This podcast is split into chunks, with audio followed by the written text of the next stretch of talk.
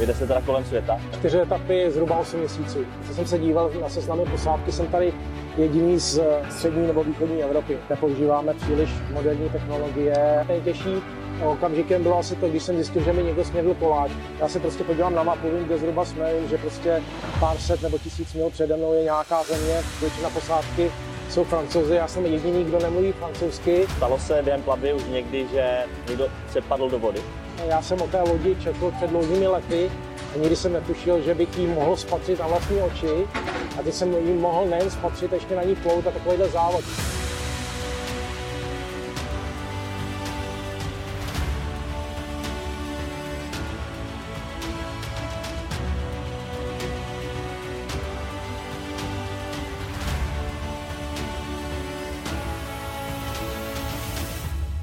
Zdravím všechny dobré lidi. Mým dnešním hostem je účastník závodu Ocean Globe Race Ondřej Kotáb. Ondro, díky za pozvání tady k lodi, na které vlastně pluje se svým týmem. Ehm, Není zač, potěšení na mé straně. Ondro, můžeš na začátek ve zkratce ten závod eh, Ocean Globe Race lehce popsat? Je to závod eh, pro kajutové plachetnice kolem světa, který má čtyři etapy a v podstatě eh, jede se v takovém duchu, eh, jako se jel první závod tohoto typu před 50 lety. To znamená, že nepoužíváme příliš moderní technologie a posádce jsou většinou normální lidi, eh, jakoby z ulice, nejsou to profesionální týmy. A samozřejmě rozpočty těch jednotlivých lodí jsou poměrně nízké, takže takový závod pro normální lidi kolem světa. Mm-hmm. Ty jsi zmínil, že ta historie je zhruba 50 letá, tak můžeš lehce popsat, jak to vlastně vzniklo, tento závod? No, v roce 68 uspořádali první závod osamělých mořeplavců kolem světa. A potom přišla myšlenka, že když teda jeli samotní jachtaři, samotní námořníci, takže by mohli, jít, mohli plout týmy. Takže vlastně přišla, přišel nápad uspořádat to pro posádkové plachetnice.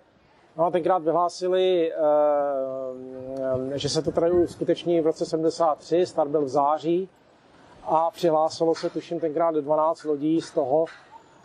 Většinou teda byly britské a francouzské a byly tam třeba i dvě polské plachetnice.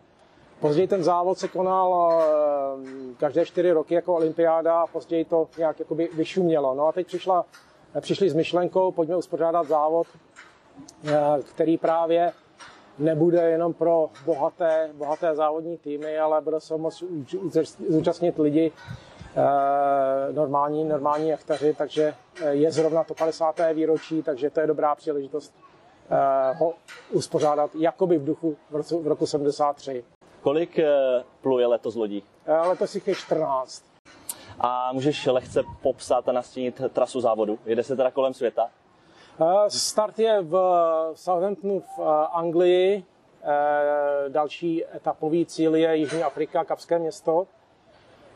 Cíl třetí etapy je, pardon, druhé etapy je Auckland na Novém Zélandu, kde jsme teď.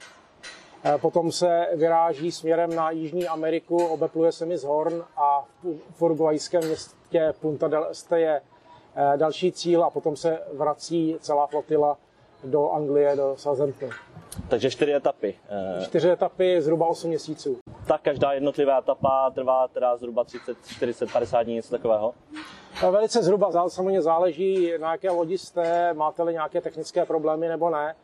My jsme třeba pluli tady na lodi Pendwick 6, jsme pluli první etapu 40 dní a druhou 37. Očekávám ten čas třetí etapy, že bude, že bude zhruba podobný. No. Mm-hmm.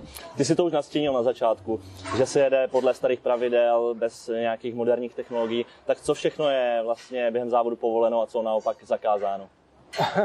no, eh, samozřejmě tehdy v roce 73 neměli, neměli GPSky, elektronika byla velice, velice omezená, takže jakoby v tomhle duchu se jede i teď, s tím, že ty GPSky na, na lodích jsou, protože jsou součástí záchranného systému.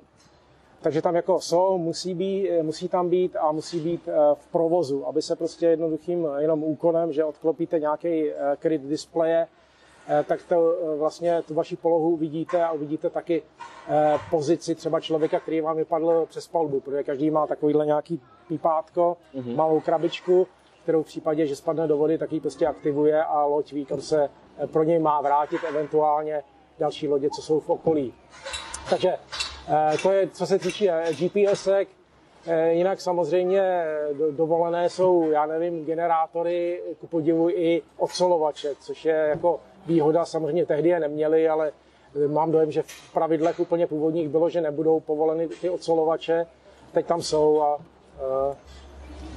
je pravda, že se to asi hodí. No. Mm-hmm. Protože táhnout sebou, já nevím, několik tun vody, která se může skazit, není úplně asi dobré. A pluje se teda pouze za pomoci plachet? Určitě, určitě. Jako motor se e, může jednou týdně vyzkoušet a i musí, aby fungoval, kdyby byl třeba, ale jinak, jinak pod plachtami pouze.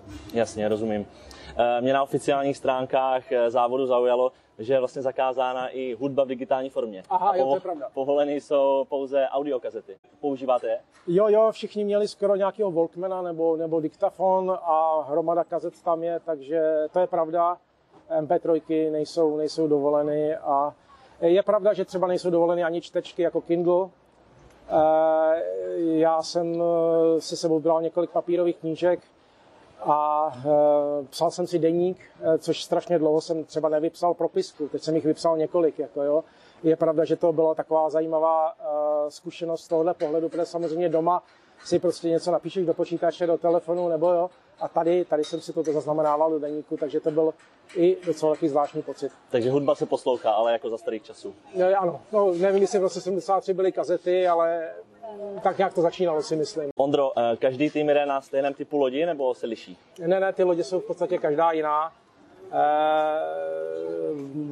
aby se vyrovnal ten rozdíl mezi nimi, tak eh, každá loď má takový nějaký handicap, to znamená koeficient, kterým se násobí ten čas, který oni dosáhli.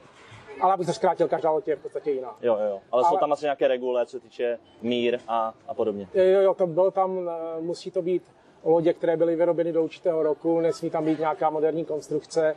Eh, často to jsou lodě, které se tohle závodu některého z ročníků už účastnili v minulosti. Mm-hmm. Kolik členů posádky loď má a jak jsou rozděleny jednotlivé role? no, u nás na Fenduiku 6 je v posádce 12 lidí. Eh, je tam v podstatě kapitán, kapitánka Marieta Barley a tam jsou tři, tři služby po třech lidech. Jedna má čtyři členy a je tam kuchařka, která se normálně úplně běžně nezúčastnila, ale pokud chtěla, tak mohla kormidlovat nebo se účastnit výměny plachet. Ty služby jsou tři člené ve směs, je tam jakoby velitel té služby a dva normální členové posádky ten velitel nebo prostě um, watch leader prostě rozhoduje o tom, o nějaké změně plachet, o nějakém nastavení, protože je to většinou nej, nejzkušenější člověk. Mm-hmm. Takže jak to funguje v reálu? Eh, kolik lidí v jeden čas eh, třeba odpočívá, spí a kolik lidí eh, se věnuje nějaké aktivitě v jeden čas? Zhruba vždycky jsou nejméně tři lidi na palubě a většinou tři lidi nejméně spí, pak další záleží na denní době. V podstatě je to rozděleno tak, že jste tři, tři hodiny ve službě na palubě, tři hodiny máte odpočinek a tři hodiny jste v nějakým módu, který bychom nazvali standby, připraveni, připraveni e, zaskočit nebo výjít na palubu a účastnit se nějakých prací. Ale to je velice e, rozděleno na zhruba. Mě třeba z té postele vytáhli vytáhli uh, z toho standby třeba pětkrát, šestkrát za celou, za celou dobu, takže ne příliš často. Jo. Protože většinou je někdo na palubě nebo pod palubí, kdo je vzhůru, takže ten jde prostě pomoct, kde je třeba. Ondro, jaké to je být eh, bez kontaktu s okolním světem, třeba plout na moři měsíc a vlastně nebýt ani s rodinou v kontaktu? Uh, tak uh, v podstatě já jsem na moři strávil nějaký čas, takže to úplně nová, úplně novinka pro mě není. Uh, je pravda, že tam je trošku nezvyk eh, v tom, že třeba nemůžete mít ten telefon a z toho, z toho si poslouchat nějakou tu hudbu nebo audioknížky. Ale jinak mě to osobně nějak nevadí. Vím, že lidi třeba říkají, že by se necítili ve své kůži, když by prostě viděli kolem sebe jenom moře a takovou dlouhou dobu. Já se prostě podívám na mapu, vím, kde zhruba jsme, vím, že prostě pár set nebo tisíc mil přede mnou je nějaká země. Eh, Samozřejmě ten kontakt tam trošku chybí, ale pustíte si krátkovou vysílačku, tam se dá, dá se mluvit s jinou lodí třeba, nebo můžete slyšet prostě nějaké vysílání rozhlasových stanic. Takže úplně člověk tam opuštěn není a mm, není to tak strašné. Mm-hmm. Plus je vás tam víc, můžete si povídat spolu. Ne, samozřejmě, samozřejmě. No já tady na té lodi vlastně ta loď má francouzskou vlajku, většina posádky jsou francouzi, já jsem jediný, kdo nemluví francouzsky, a zase, zase nejsem příliš upovídaný, takže, takže mm, já jsem v podstatě byl spokojen a um, bylo to v pohodě. Předpokládám, že při podobných závodech je důležitá disciplína a týmový duch a týmová spolupráce. Přece jenom eh, nastávají během eh, toho plachtění občas nějaké osobní rozepře? Určitě nastávají. Já se přiznám, že tady jsem strávil teda 77 dní na moři a že jsem si ničeho nevšimnul v posádce, ale možná oni něco řešili francouzsky. Každopádně eh, samozřejmě všichni uznáváme Marii jako kapitánku, byl tu Filip, což byl velice zkušený jako námořník a navigátor. A eh, já myslím, že je důležitá veliká tolerance, což já mám a strávil jsem na moři nějaký čas s různými lidmi. Takže pro mě osobně ten problém nebyl. Já jsem byl strašně rád, že jsem se mohl eh, na téhle lodi, eh, téhle plavby zúčastnit, protože to je takový sen. Já jsem o té lodi četl před dlouhými lety a nikdy jsem netušil, že bych ji mohl spatřit na vlastní oči. A teď jsem jí mohl nejen spatřit, ještě na ní plout a takovýhle závod. To je prostě úžasný. Eh, a eh, Samozřejmě si o sobě nemyslím, že by byl nejchytřejší, takže prostě pro mě není problém eh, poslouchat pokyny někoho, kdo je zkušenější a odpovědnější. Mm-hmm. Úplně v pohodě. Mm-hmm. Ještě mi zajímá jedna věc. Stalo se během plavby už někdy, že někdo přepadl do vody? No, stalo se před 50 lety, když ten závod se jel jakoby poprvé, tak vlastně v průběhu druhé etapy, to znamená z Jižní Afriky, tehdy jeli do, do Austrálie, ne na, na Nový Zéland, tak dva lidi zahynuli, protože vlastně smetli vlny.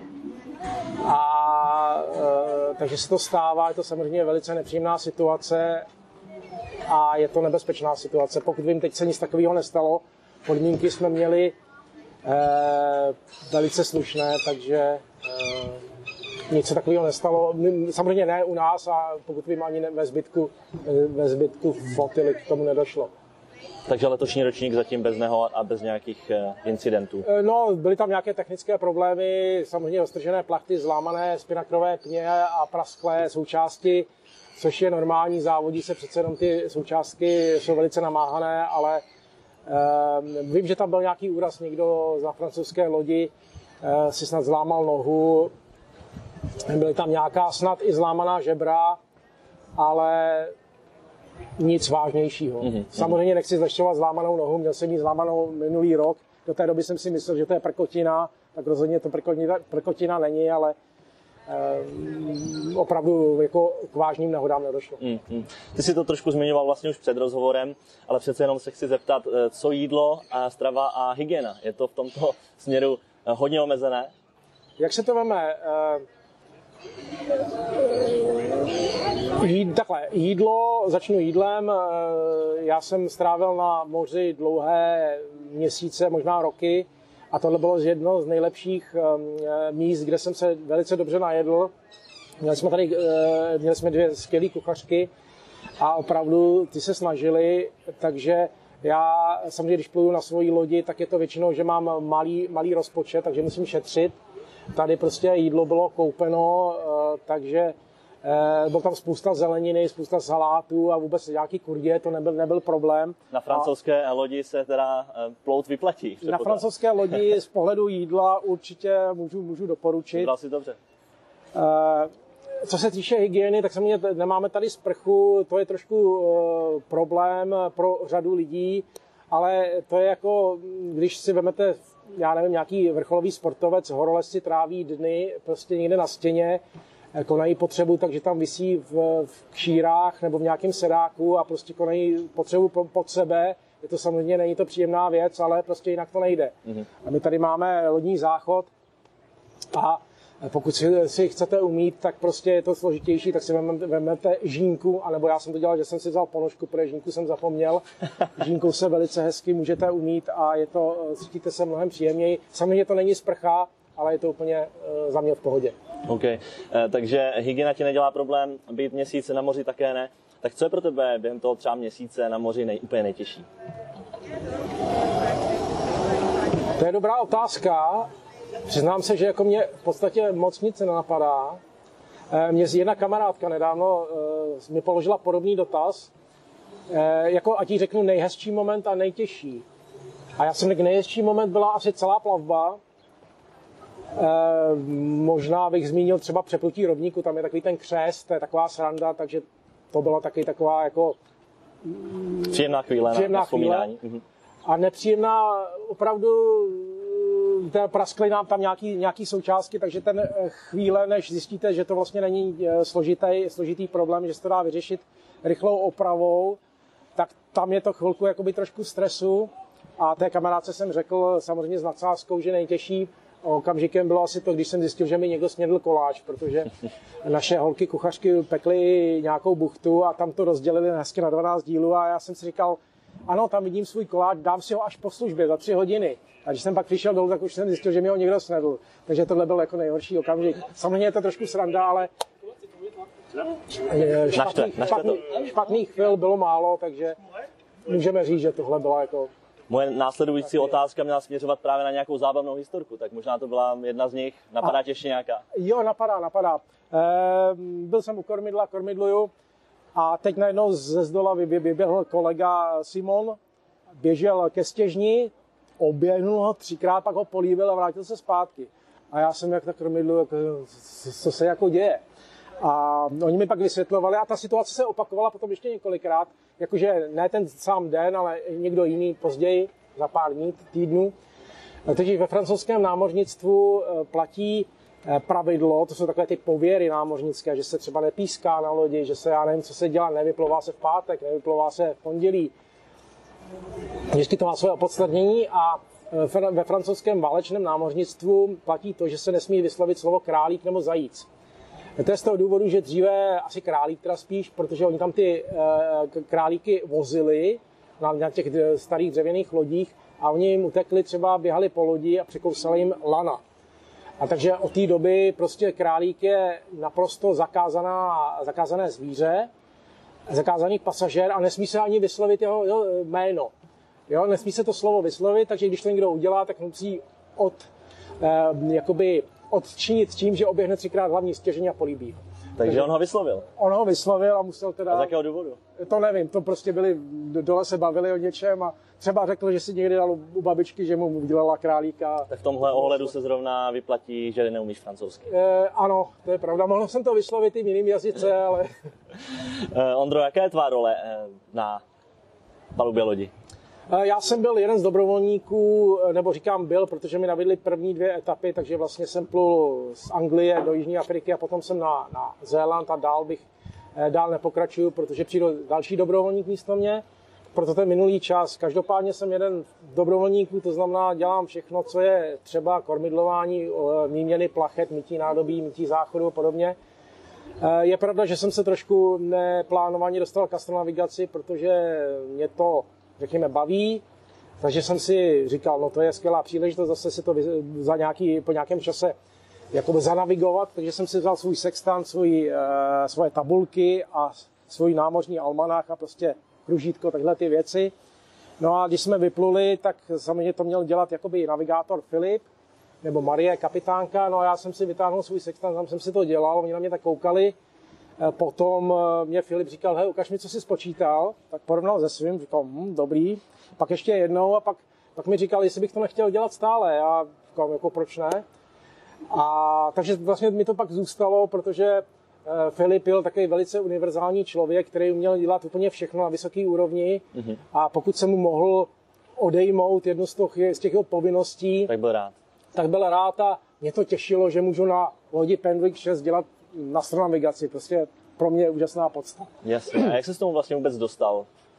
K... Být člen posádky, protože ty jsi říkal, Aha. že to je pro, mě, pro tebe splněný sen, že jo? Dřív si to ani nedokázal představit, vždycky tě to fascinovalo, to si, to si zmiňoval. Eh, no, ono to bylo tak, že mě se třeba lidi ptali, eh, a co závody jachetní, jako jo, protože na lodi jsem strávil hodně času, ale nezávodil jsem nikdy. A já jsem říkal, mě ty závody moc jako netáhnou, to je nějaký trůhelník, tam jezdí v zátoce, no dobrý, ale jako co s tím. A, ale tyhle ty závody kolem světa mě zajímaly, ale o to jsem nikdy nemluvil, protože to bylo asi na stejné úrovni, jako říct, já bych chtěl letět na měsíc. No, jaká je pravděpodobnost, že se ti to povede? Ale na moři si teda trávil čas. Na moři jsem trávil čas, ale nikdy takovýmhle, ne takovýmhle závodem.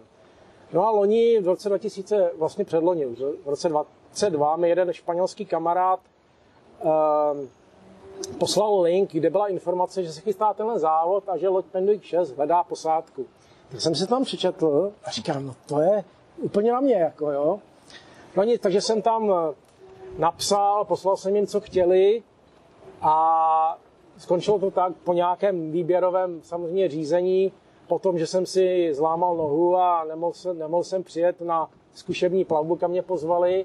Nakonec, nakonec to dopadlo dobře a ze 170 lidí, které, kteří se jim přihlásili, jich vybrali asi 16, to znamená 10% a já jsem se dostal mezi těch 10%. S tím, že tady eh, na každou etapu to vychází čtyři dobrovolníci? E, asi 6 dobrovolníků tam je, e, v podstatě 6-7.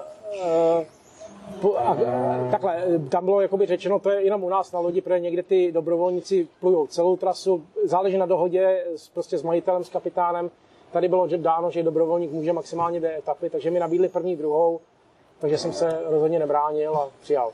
Takže jsi měl štěstí, byl jsi ve správný čas na správném místě, nebo kamarád, který ti eh, ve správný čas poslal link, ale jak, je, jak, je, jak těžké třeba, nebo jak náročné je pro, řekněme, nějaký posluchač, eh, nás bude poslouchat a bude mít eh, třeba chuť se taky zúčastnit, je, je opravdu těžké se dostat na posádku lodi, nebo to musíš, je musíš mít opravdu štěstí? Dobrá otázka. Já ti to neřeknu. Eh, asi je to kombinace obojího. Eh, já jsem samozřejmě, tam chtěli na mě, abych jim poslal jakoby, takový nějaký životopis, motivační dopis a nějaký video.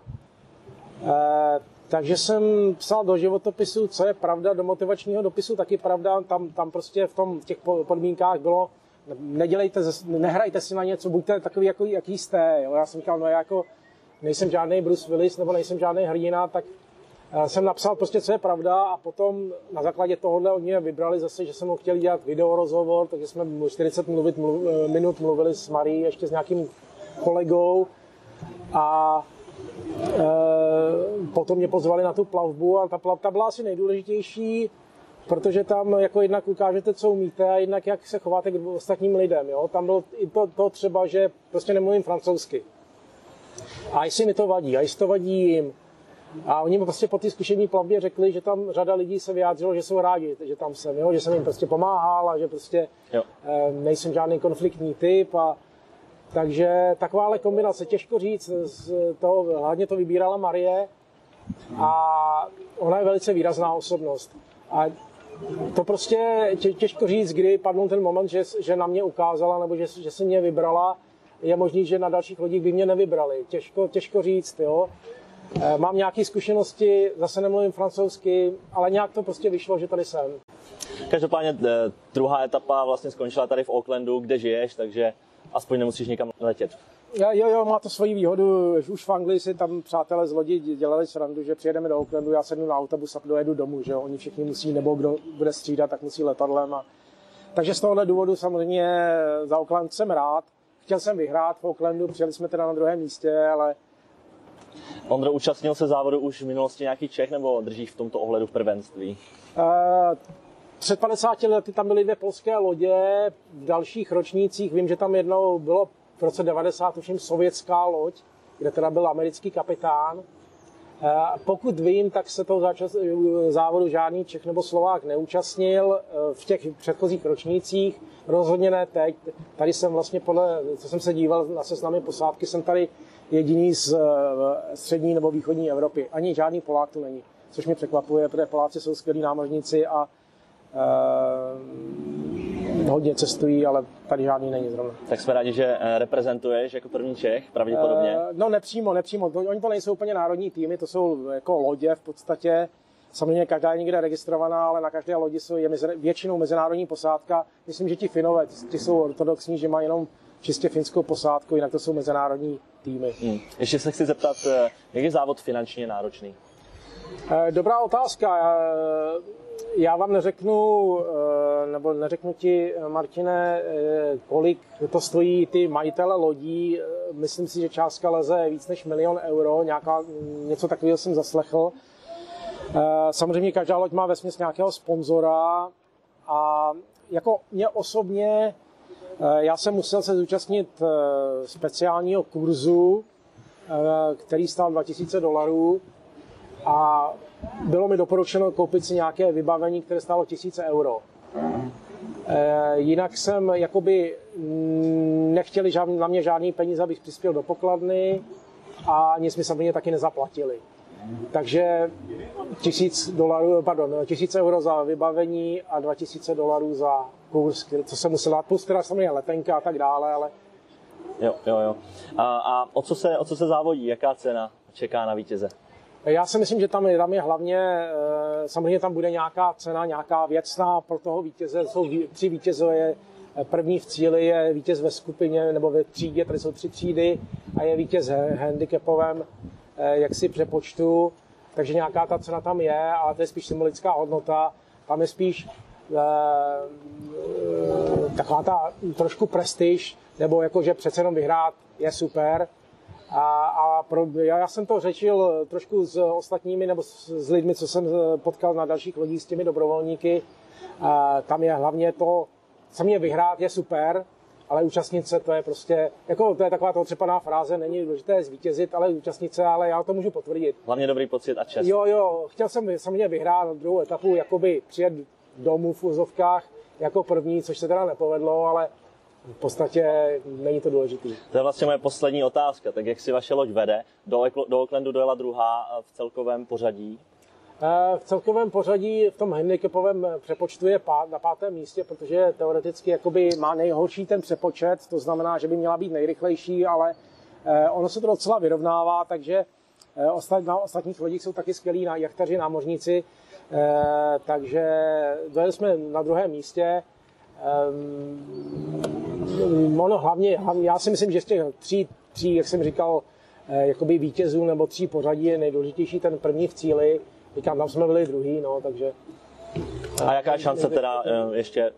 Šance dobrá, já si myslím takhle, eh, že kdyby bychom byli většinu první etapy na prvním místě, polovinu, možná zase dvě třetiny druhé etapy na prvním místě, trošku netypický počasí nás zbrzdilo, takže kdyby byly západní větry, které jsme měli jenom polovinu závodu, tak bychom byli, si myslím, dost výrazně na prvním místě. Eh, ta loď je mm, opravdu velice dobrá. Eh, potom přes, my jsme tam bohužel trefili na mm, velkou tlakovou výši, tam moc nefouká, nefouká vůbec, nebo, máte, nebo jsme měli větry proti nám, takže jsme tam různě křižovali.